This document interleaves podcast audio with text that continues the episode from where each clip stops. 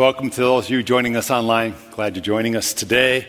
Um, yes, I entirely forgot about this uh, dedication class. So between services, I was up there making copies of things I have to make copies of. So I am ready to go.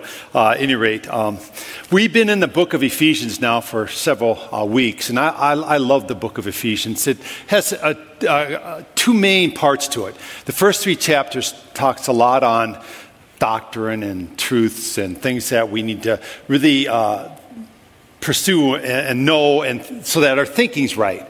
And then the, the last three chapters, when you get to chapters four, five, and six, it gets super practical. Like, this is how you live out your faith. This is how you do these things practically. And we're right in the midst of this practical aspect of Ephesians. Um, and basically, what we're seeing Ephesians do here is take the message of God right into our living rooms. Uh, last week, Pastor Aaron talked about marriages. That gets pretty personal pretty fast, right?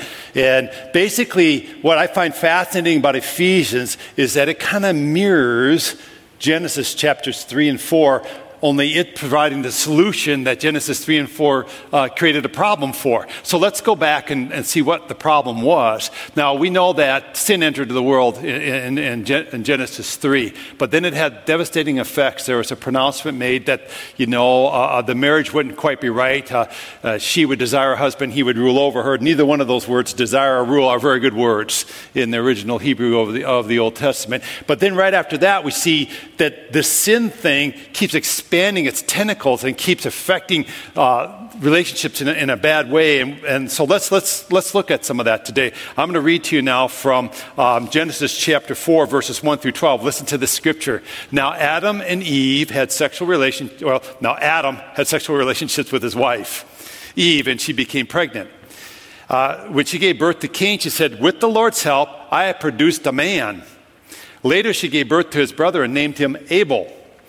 When they grew up, Abel became a shepherd, while Cain cultivated the ground.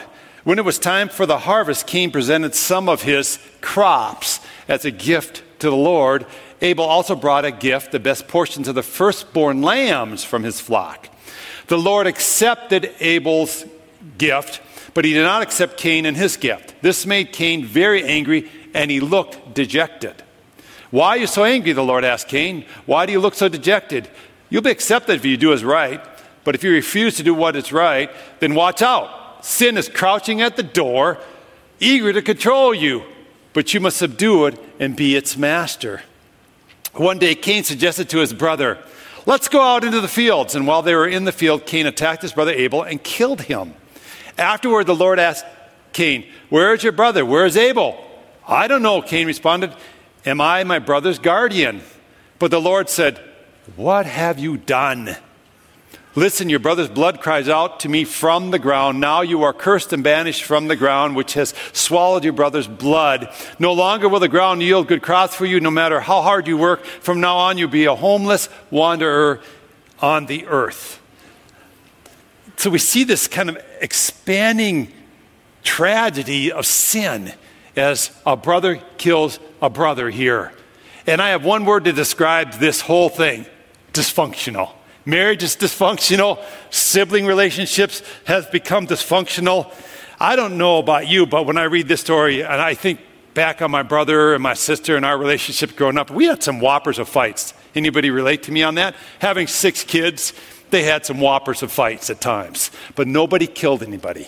Amen. How about your household? Nobody killed anybody, right? And you read this and you go, wow, this is really sad. Um, sometimes kids can be really mean to one another, especially brothers to brothers and sisters to sisters. It seems like it goes that way. Listen to the story. This guy recounts uh, his younger days. He said this My youngest brother and I were helping my mother bake a cake in the kitchen. We would often fight who over who got to lick the beaters. Now, I know today you don't let kids lick the beaters because you're worried about salmonella and all that stuff. But back in the day, we didn't know. We just ate everything. So just pretend you're back in my day. And they would often fight over who got to lick the beaters. Well, his younger brother beat him to the punch and asked mom first if he could uh, get the beaters, which she said yes to. So when I had finished mixing, I did what I was told and I handed the beaters to my little brother. And at that point, my mother, he says, grabbed me squarely by the shoulders and kind of shook me and said, You turn that beater off first before you hand it to your brother. So, yeah, turn the mixer off. I should have said not the beaters, but you get what I'm saying. Um, anyway, our reading from Genesis 4 reveals that all the family relationships were now problematic because of sin. And if you read Genesis with an eye closely on following the effects of sin, you, you see it gets worse and worse and worse until God ultimately says, I, I, Okay, we're going to take care of this problem, and He sends the flood. Sin just escalated. So, the problem of fallen humanity is simply this sin affects relationships on all levels marriage, brother to brother, in relationships in general. And interesting enough, it's like Ephesians is kind of tracking with Genesis. It's showing us what we have in redemption in Jesus Christ. First of all, our marriages can be restored to what they're meant to be. Pastor Aaron talked about that last week. Today, I'm going to talk about this, this restoration of parent to child relationship and how that can look and function correctly in the Lord and beyond. I'm going to look at all relationships in general. Um, Ephesians informs us that we can have these redeemed relationships actually happening in our family and in our interaction with people in general. Um, we're going to talk a lot about parent child relationships stuff here. Don't get lost in thinking that's only about parenting today. It is not. We're also going to talk about the understanding that we have this relationship with God the Father, that, that, that really our parenting is supposed to mirror what's happening there. You'll see what I mean as the day proceeds, so just stay tuned in. This stuff applies to, to all people here. I'm going to read Ephesians chapter 6 now, verses 1 through 9. Listen to what this says. Listen closely as God talks about now what redeemed relationships looks like in the family. He's kind of continuing from chapter 5, but then quickly jumps into an extreme example. Children, obey your parents because you belong to the Lord for this is the right thing to do. Honor your father and mother. This is the first commandment with a promise. If you honor your father and mother, things will go well for you, and you will have a long life on earth. Fathers, do not provoke your children to anger by the way you treat them. Rather, bring them up with the discipline and instruction that comes from the Lord. Slaves, Obey your earthly masters. You go, what? We just what we went from family, now we're to slaves. It'll make sense at the very end of the message. All right? So just don't let me forget to tell you why it makes sense. Because I almost did that first hour. Slaves, obey your earthly masters with deep respect and fear. Serve them sincerely as you would serve Christ. Try to please them all the time, not just when they are watching you. As slaves of Christ, do the will of God with all your heart. Work with enthusiasm as though you were working for the Lord rather than for people. Remember that the Lord will reward each one of us for the good we do, whether we are slaves or free. Masters, treat your slaves in the same way. Don't threaten them. Remember, you both have the same master in heaven, and he has no favorites. So, just like Jesus Christ drastically changes and redeems the marriage relationship, as Paul continues to share in Ephesians, he says, Jesus drastically changes the parent child relationship. In fact, he changes all relationships drastically. So let's talk about obedience. There's a lot of talk about obedience in this scripture. And I want to talk about the foundation of obedience and why it's so important. The redeemed parent child relationship begins with the children obeying their parents in the Lord. That's where it begins. By the children obeying their parents in the Lord. And Ephesians 6 1 simply ends by saying, This is right for children to obey their parents in the Lord. Now, when I use that word obedience, I understand it has kind of the same connotations that submission had, as Pastor Aaron talked about last week. That when we hear the word submission and obedience, usually we don't go, oh, yay, good words. But they're so good words. They're such good words. For the Christ follower, submission and obedience, man, that's powerful. And, and it's, it's just such a good place uh, to be in. Um, it's simply right, as Scripture says. Um, Colossians 3.20 states it this way, Children, obey your parents and everything, for this pleases the Lord.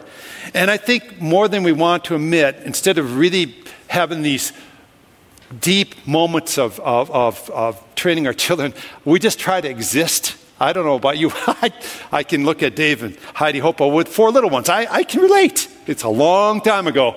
But when you have five or six of these buggers, they outnumber you. And sometimes when you get up in the morning, your goal is to go to bed. You just want to get through the day. I, I was reading this lately and I, I just had got a chuckle out of the story. A young mother left her two preschool children home uh, with dad for the day, and he took the day off from work for this to happen. Um, and I remember when Vicki would leave, bless your heart, honey, I love you so much. And she would leave me with two or three or four little ones, and I just pray, oh, Jesus, help me. Help me get through this day because she does this way better than I do this. Anyway, so at the end of the day, she returned from work, uh, home. She returned home to find her husband exhausted from a day with the children and trying to hide that fact. The mother gently asked him, How did it go? He answered, Oh, it was fine. You know, when somebody says, Oh, it was fine, that means it was not fine. Amen? Fine is a cue to say, Okay, what was not fine here? And she said, Did you have some trouble? Just a couple times the kids were a little bit unmanageable. And then she said, Well, when did these episodes take place? And then he fessed up. He just confessed. He said, Well, to be honest, the first four hours you were gone were pretty unmanageable. And the last five hours before you got home, they were likewise unmanageable. In other words, for nine hours straight, I was out of control. you know? And I think that characterizes a lot of our homes at times. And we just, our child rearing just becomes can we get through the day and go to bed on time at least, or do something like that. Um, but we have to understand the primacy of obedience and how important it is for the welfare of our children and how important it is for our own walks in the Lord Jesus Christ. The primacy of obedience is just incredibly, incredibly important to get. It's one of those discipline, discipleship, concepts that if we don't get it, we do that to our own harm. And if our children don't get it, it's to their harm also. So let's talk about the primacy of obedience. Jesus said in John 14, 15, If you love me, obey my commands. So get this love is demonstrated by what? Obedience. So if you say, I love you, Jesus, but you don't do what he says, what does I love you mean then? Not much. Because Jesus himself said, if you, if you love me, you obey what I command. One author I read said this obedience is the ultimate test of reverence. No amount of worship is a substitute for doing the will of God. And, and this kind of lessons all over in the Bible. Um, think about King Saul. If you know that story, I'll explain it to you real quickly here just so you know what I'm talking about. But Saul was named the first king of Israel. And God commanded him when he was doing the kingly stuff and taking care of some business to, to make sure none of the livestock was left alive uh, of one of the places that he was to take. Well, Saul decided, well, I'll keep some of the livestock alive. And so Samuel the prophet comes to him and said, What is the bleating of sheep I hear? What are you, what are you doing? Basically, to Saul. And, and Saul says, Well, I kept some alive to sacrifice to the Lord. But that's not what God said to do. Amen? And Samuel rebuked him and said to, to, to Saul, To obey is better than sacrifice.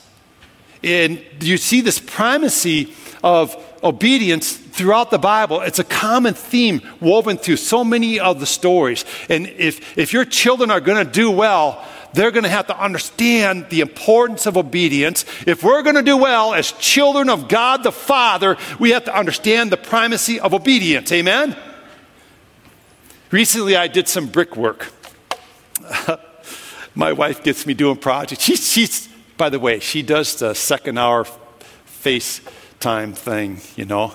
So I look at the camera every time I think of you. Hi, hon, how you doing? Anyway, uh, so we're doing this brickwork around this fireplace. I've never done anything like that in my life. I don't know what I'm doing, but how hard can it be, right? So YouTube the stuff and you know look at the instructions, and so I go buy this mortar. It's called polymeric mortar, and it's supposed to really work well for gluing the stuff to the wall. It does. You stick that thing on there, it just sticks there. It's an amazing it's an amazing, you know, uh, uh, chemical bond thing that happens very quickly. I, I, love that kind of stuff. I don't know about you. I just sat there marveled at this stuff is really sticky. It's cool, right? And so we're sticking this stuff up, and I'm thinking about this, you know, obedience is like that mortar, it's like that cement. When we obey God, it cements us to Him, it cements us to His righteousness. It's like this really sticky kind of relational thing that happens. We don't think of obedience as a relational thing, but it really is.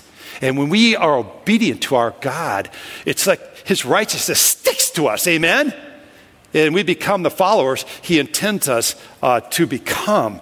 Um, I think the reason that Ephesians talks about obedience, Colossians talks about obedience with your children, because of its primacy. It's so fundamentally important. It's a character quality that needs to be instilled in our children early. And as a Christ follower, guess what? It's our primer to our education too, as being a disciple. We have to learn early on in our walk in Jesus the importance of obedience. If we don't learn that, we're going to maintain and be constantly at this infant stage in, in terms of our relationship with God. Let's define obedience.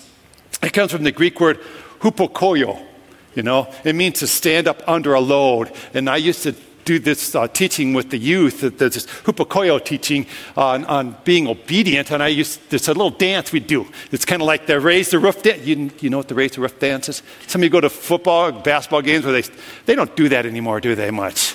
Anyway, you know what I'm saying. And, and it, it, to try to get them to understand that I'm standing up under the load that God has in my life, but I'm being obedient as I do so. That's kind of the essence of this word. And, and, and there's a context to obedience, it's in the Lord. So children aren't being called to this blind obedience of doing whatever mom and dad says. They're being called to this obedience in the context uh, uh, of God. And this is to keep it from being an abusive thing. In fact, Paul clarifies here listen, fathers, don't exasperate your children but instruct them and train them up in the Lord. So, how does obedience really work? Is the question. How do we, as Christian parents, begin to instill such a concept into our children? How do we, as a follower of God, begin to be one to really are characterized by obedience, taking this whole thing uh, seriously. Well, I'm going to go over what I call a relational funnel with you today. And I want to talk about how our children should be trained up, grown up, in, in, in, and become what they're meant to become in, in, relationship to us as parents.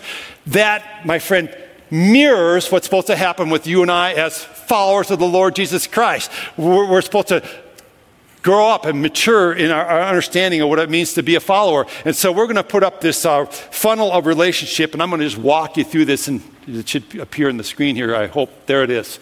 All right, I know some of you who are overachievers are going to fill in all the blanks, so just go ahead and fill them in. Uh, in your note guide, there's a funnel of relationship, and uh, and uh, this applies to spiritual maturity as well. Um, you notice that the funnel expands and it moves up. So relationship becomes really important the, the, the, higher up you move on the funnel, okay? At the beginning point there, relationship really isn't understood uh, at all at that point. Um, and so this is how our relationship grows and matures with Jesus Christ. And this, my friends, is how you are supposed to, to raise your children okay? The two mirror each other. That's why I say the message today is applicable to whoever's here, whether you have small children or whether you have adult children, whether you have no children, whether you're single, it applies to every, every one of us here. So I'm going to use uh, some parenting language, but then I'm going to quickly use discipleship language too, okay? Are you following what I'm doing here today? I just want to make sure we're all together. So let's look at this first word, authority. Um, when your children are young, age zero to five, you have to be established in their life as an authority, and their response has to be obedience to you. It's just primary. It's so utterly important. You know why? Because you can't have your two year old saying no to you when you tell them not to run in the street and get hit by a car. You can't go, oh, well, hopefully the car stops. You're training them up to listen to your voice because you're their moral authority at that time. They don't know any better. Amen? And they could kill themselves. Part of my goal when my kids were little was just to keep them from harm.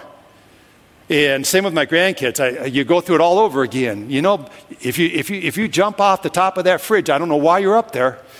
You're probably going to get hurt. We're not going to do that right now. Do your kids do that? Climbers. I had climbers. I still have climbers. Like my little um, grandson Ezra was climbed. I go, why, why are you up there? He doesn't know. He just climbs. You know, and that's what they do. And here's my saying I hope you adopt this, especially if you have younger children. You're the parent, and parenting you will do. Amen? You are the parent, and parenting you will do. You cannot be your three year old's best friend. At that point, you need to be their parent. I see people, they're so excited to have a child you know, just have a few. You, the excitement goes away. But anyway, um, they're so excited. They got this little child, and they want to be the best friend with this little child. You Usually do this with the firstborn one. You know, you do everything wrong with your firstborn. Amen.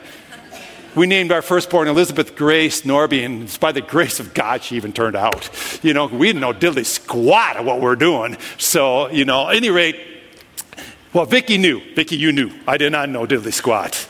How's that? Any rate, what was I talking about?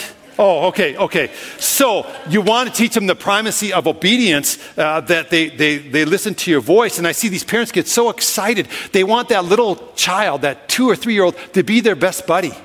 And they're having like this adult conversation. Like the kid's 21, they're three. You know what happens? That three year old will act like what? A three year old. And if you treat them like a 21 year old, you're in big trouble because they're not ready for that kind of relational dynamic yet. They're three. And so, what they need to learn at three is to hear your voice, to be obedient, to know you love them, to find security in the boundaries that you set up uh, for their little lives. Now, as I've already mentioned, obedience is a good word for us as followers of Jesus Christ. Because the first thing we need to learn, it's like the primer education uh, of discipleship, is we need to understand that God's our authority. Amen? And nothing, nothing, friends, supersedes the authority of God in our lives. Nothing. I don't care if they write laws of the land. If that law is against God's compass and against his ways, I choose to obey God, not man. Amen? Because God is authoritative in my life, and my response to God is to be one of obedience. If we do not learn that fundamental relational dynamic with our Lord God, we will always struggle in our faith. We'll never really move from being a consumer to being a contributor. We'll never really move into the game that God has ordained for us to play out. Amen? So, this is just basic building blocks. Let's move to the next area. That's training. And for a child, usually that's, uh, that's hardcore from 6 to 12 years of age. Um, they usually still think your parents are pretty cool at that point, so they're kind of teachable, right? Sometimes, you know, you got overachievers and they quit thinking you're cool when they're five. But at any rate, um, most of the time you can have a, a, a, lot of input into their little lives and train them up. And fathers, you know, you're supposed to train up your children in the ways of the Lord, instruction and training. You're supposed to do that. You're supposed to take that mandate. This is something, parents, you're the primary ones. You're the primary discipler of your children. Church, we come alongside you to help. We have you know, children's ministries and youth that helps, but you are the primary discipler of your children. I love what John Ortberg wrote in his book, The Life You've Always Wanted. He said, Training allows you to do tomorrow what you cannot do today. So, what's coming up on May 14th? Anybody know here? In town? What's coming up May 14th? The marathon? Anybody? Woo, nobody knew that, did they? Hardly. So, in fact, it's a Boston Marathon qualifier, right? If I have my story down. So, so I'm talking with uh, Stephanie Ballard last, last Sunday. She was on this side doing praise and, and with, with Kyle. And she's running in the marathon this year. Anybody running in the marathon? And evidently not, because you didn't know about that. You guys are running the marathon? Seriously? Oh, relay. Well, that counts. You still have to run six miles, right? Or is it three here? Okay. Good for you. You'll look like the studs coming in because they don't know you did the relay and they think, wow, look at that person, there's a stud. But because um, I did a relay up in, up in Fargo and I was running, and people were clapping, going, no, don't clap. I just ran six miles, no big deal. So, uh, any rate, so Stephanie was telling me she's preparing for this, this, this uh, marathon, and she said, I just ran a 23 miler. I said, Oh, you're ready to go then. Because you can do the 26 miles pretty easily if you can get 23 miles in. So let's pretend Stephanie decides to run the marathon like five days before it's going to happen. You think she could complete it?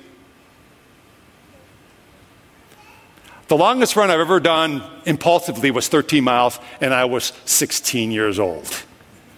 One day, my friend and I just said, Let's run until we're tired.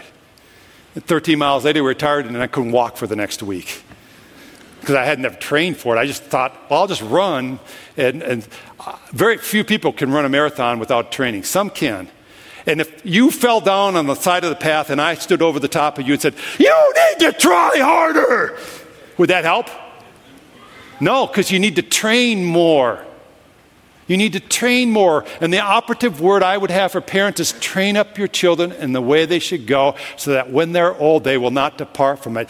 Learn their gifts, learn their personality, learn how they learn, and work accordingly, and be a smart parent and train them up. Amen? So that they're equipped to do tomorrow what they cannot do today. Put the Word of God in their lives all the time. Pray with them all the time.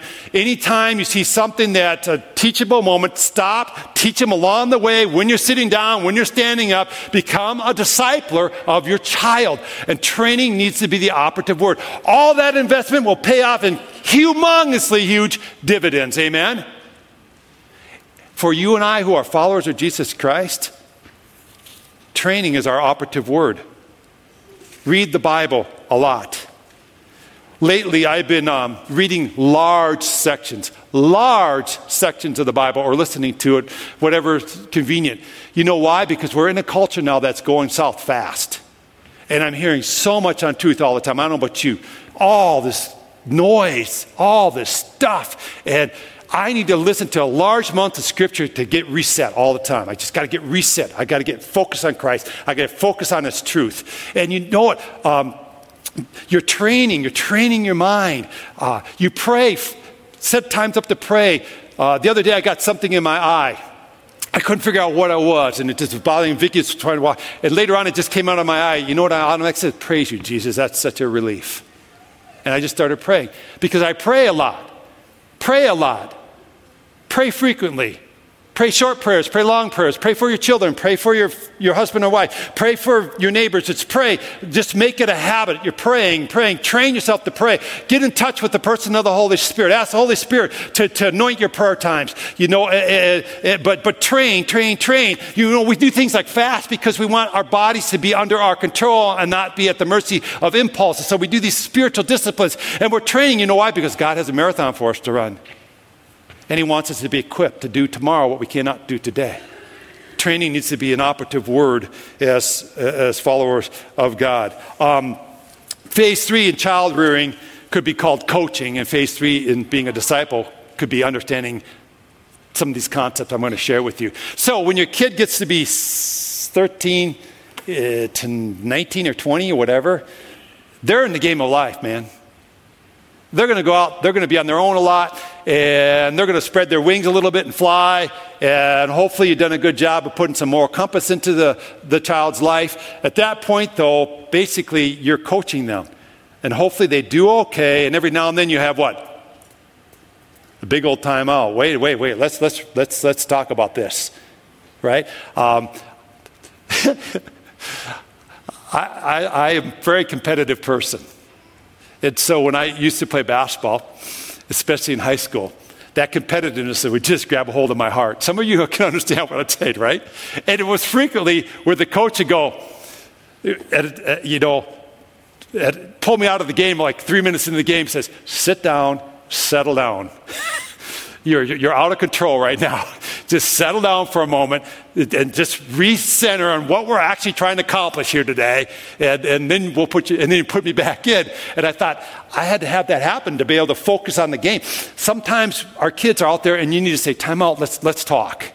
Let's figure this out and it becomes more relational but you're, and you're coaching them up and that's, that's where we have to quickly get with our god too where we, we're in tune with him and we're in the game first of all god says now at this point you're in the game you're not just a consumer, you're to be a contributor, you're to be a participant. Uh, you're really starting to mature in your faith when you're beginning to see that it's not about me, it's about God's will and His will being accomplished. Amen? And you get out there and you say, I'm willing to participate. And every now and then God will pull you out, you know, and say, hey, let's, let's talk here and let's get this part right. Okay? So you kind of see this, the relational dynamic is increasing. You follow what I'm saying here? And then you get to the final word here in this uh, uh, funnel of relationship, and that's the word friendship. Ultimately, ultimately, uh, In child rearing, the goal is, is phase four here friendship. Where your 20 year old, your 25 year old, your 30 year old, or 40 year old, depending on how, how old your children are, they become your best friends. They become your confidence, and you counsel them every now and then if they, they desire to have some counseling, but it's kind of mutual. They begin to counsel you back. It's not a bad thing. One time I was talking with Nate, and he goes, Dad, you know you get stuck on things. You get a little OC. I said, Yeah. He goes, You just probably need to back off on this one. And he was right. So he gets to know, you know, you get to know them, they get to know you, and it's a friendship thing. You can't be best friends at three, but you can be best friends when they're 20. And for men, it's probably 26, but any rate, you follow what I'm saying. So you take that however you want it to, to, to take it. Um, and, and at this, so with God, what's our ultimate goal? Friendship. Jesus said, I no longer call you servants, I call you what? Friends. And ultimately, you know that you're doing well and, you're getting spiritually mature when you begin to desire just to be with God. It's like hanging out with your best friend or your wife or your husband or whatever. You just, it's easy and it's good and it feels right and you just enjoy it. Um, but you need to embrace the fundamentals like obeying and training and getting in the game in order to really get to this friendship thing. And then the reality of, of, of Ephesians chapter 2 begins to be something that we experience. For we are God's workmanship, created in Christ Jesus to do good works, which He foreordained for us. And we can really enter into that and experience that kind of, of life. And ultimately, what spills out of this whole relational funnel is this thing called honor. If you notice here, God uh, uh, or the Lord was saying, or Paul, and Paul was writing, it was that ultimately, in a good, healthy child parent relationship, honor, the, the children will honor their parents. Amen? And ultimately, in our relationship with God, we're getting to a really healthy place when we what with God? We honor God. So, what should spill out the relational funnel is this honor for father and mother and God should spill out of that relationship ultimately. Um, the child should grow up to value the parents and, and, and honor, especially for adult children. There's nothing better than you could do for your parents. It's, it's a great gift just to honor them, even if they're unhonorable, even if they're, you know, not the parents they should have been. God still calls you as a redeemed follower to honor your parents. Um, I remember, um, so, uh, but okay, let me give you the next point. Honoring has an added incentive of blessing too. And, and, and Paul quotes the Ten Commandments here, you know, honor your mom and dad, for this is right, uh, so that goes well with you and you live long on the earth. So, so honoring has the added incentive of blessing. So let me share a personal story here. It was basically 24 years ago that I was struggling with this call into ministry. I didn't know if I should do it or not. I had taken four years of Bible school at this point. Uh, I was still working at 3M. I kept getting promoted at 3M. I was now a plant engineering manager over here at the plant in, in right across town here from us um, at the medical plant. Yeah, doing really well, making lots of money, enjoying my life. You know, I got high enough up in the hierarchy where I could just tell everybody what to do. You know, that's usually a good spot to be if you like that kind of thing. And uh, I just felt, felt this call of God to go into uh, full time ministry. And I was just struggling with it. And Vicki looked at me one time when we were talking about it and said, Have you talked to your dad about it yet? and I said, why would I talk to him? And she said, Well, you should honor him. And, um, and I remember saying, Well, you know, he's not a very spiritual guy. And uh, it was a tough relational thing going on with us, okay? And, and he had some alcoholism problems and some things like that. And it was just, we were not very close. And, uh, she wanted me to go back and ask him what he thought about me being a pastor. And the only time I heard my dad talk much about me was he said I, he would brag to his friends that I was the manager at 3M. You know, he was, you know, happy with my accomplishments. And every time he'd say that, I said, Dad, don't say stuff like that. You know, especially, he said, Well, I want to shut him up. I said, Don't use me to shut him up, but whatever.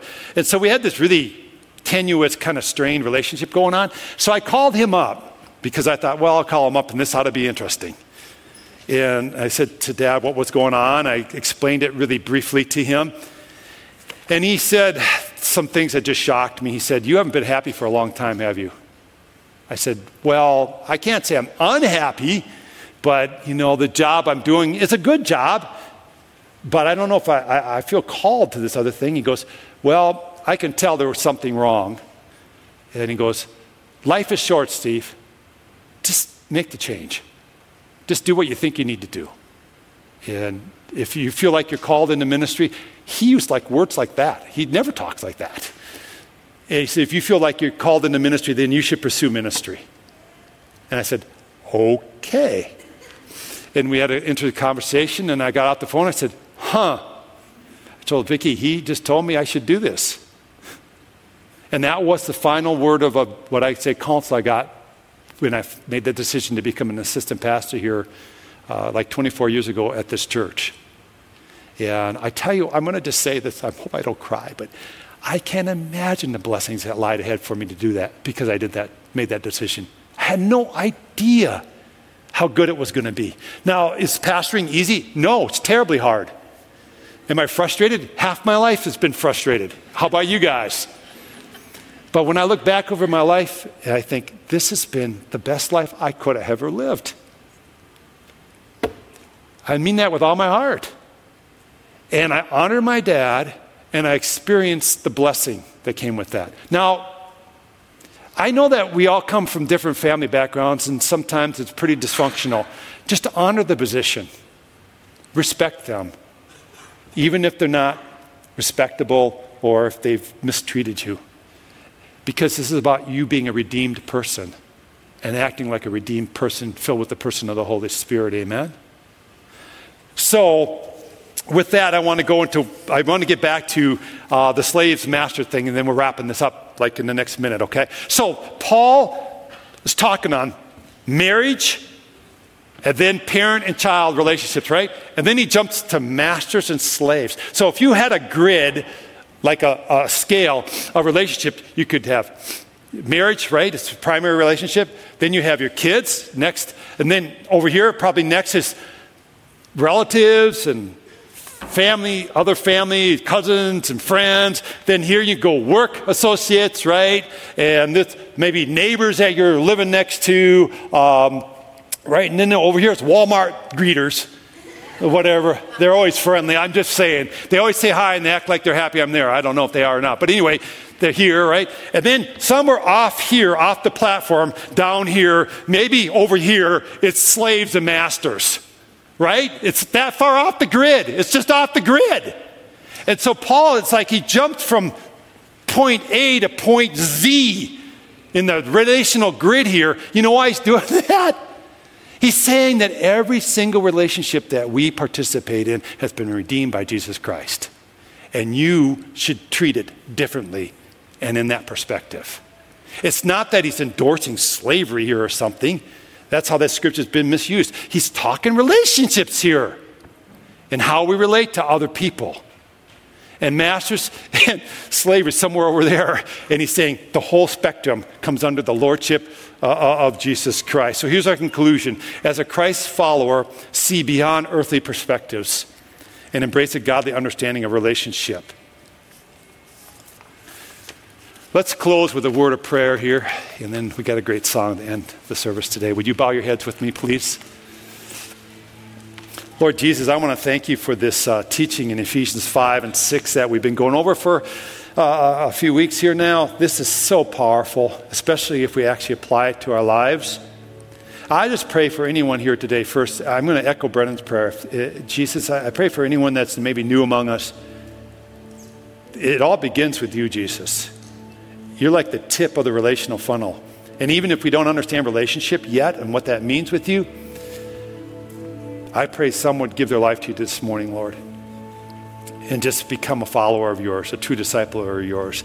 Now, relationship to begin with will be pretty narrow because we don't understand that yet. We don't understand what we just entered into. It's this education thing. There's this learning your authority and learning to be obedient to you, then understanding training and understanding how to play the game. Ultimately, though, it leads to this kind of full orbed relational, uh, just high point, Lord, just a good place to be. I just pray for all of us that we'd see that ultimately that's where God wants to move us to, that He calls us friend, and that we're on the same page with Him, that we're no longer fighting His ways or questioning His ways, but we've fully embraced Him. We know His ways We love his ways and following hard after him. I just pray that would be the characterization of Grace Point people and all, all people living, uh, listening online today. I pray for the too, Lord. We love you, Jesus. Thank you for invading our living room in this last couple of weeks, coming to the place where we actually live with into our families. Thank you that your scripture is, is that relevant, that it affects every dynamic of our lives. So I just pray for everyone here today, Lord Jesus, just fill them with your Holy Spirit. And may we be more than conquerors in this life.